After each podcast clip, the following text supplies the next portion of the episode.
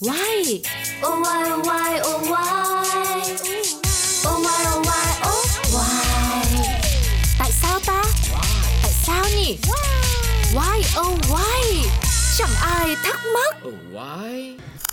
Tại sao chúng ta lại nổi da gà? Ừm, vì sao chúng ta nổi da gà nhỉ? Thử nhớ lại những cái lúc nào là lúc mà mình nổi da gà này.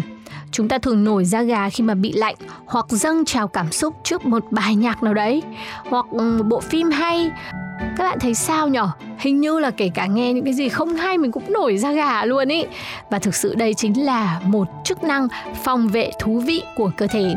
Nổi da gà ớn lạnh, bất kể bạn gọi chúng là gì thì là một cảm giác dễ chịu kỳ lạ mà hầu hết chúng ta đều trải qua khi bị lạnh hoặc khi cảm xúc dâng trào. Hiện tượng này tạo ra những nốt nhỏ trên da thịt giống như da gà khi được vặt lông nên mới gọi là nổi da gà. Nó khiến chúng ta ớn lạnh sống lưng. Nhưng mà có bao giờ bạn tự hỏi tại sao bạn nổi da gà chưa?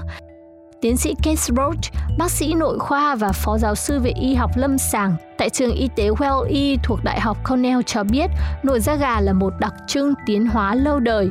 Nổi da gà là kết quả của hiện tượng piloerection, hiện tượng trổ lông tạm thời trên bề mặt xảy ra khi cơ pilorector co lại. Những cơ nhỏ này được gắn vào các lỗ chân lông trên da. Piloerection là một phản ứng tự nhiên từ hệ thống thần kinh giao cảm và được gợi ra bởi cảm giác lạnh, sợ hãi hoặc trải nghiệm giật mình. Nổi da gà có hai mục đích.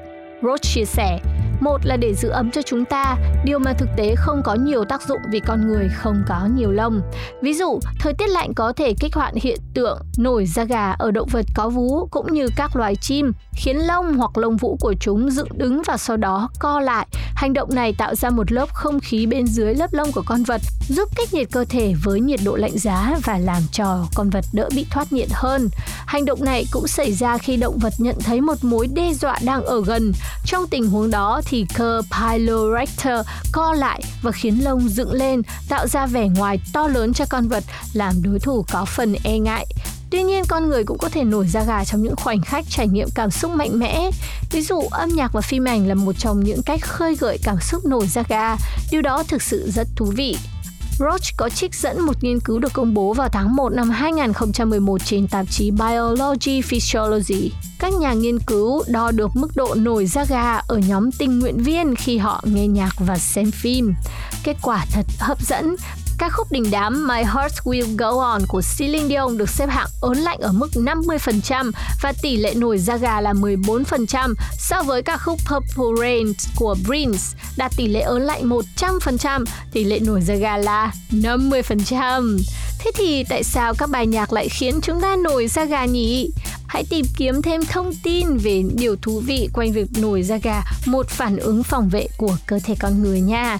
Và khi các bạn có thông tin rồi thì đừng quên chia sẻ lại một vài ý kiến của mình ở trong hộp thư pladio 102 a gmail.com tức là Pladio có 102 các bạn nha.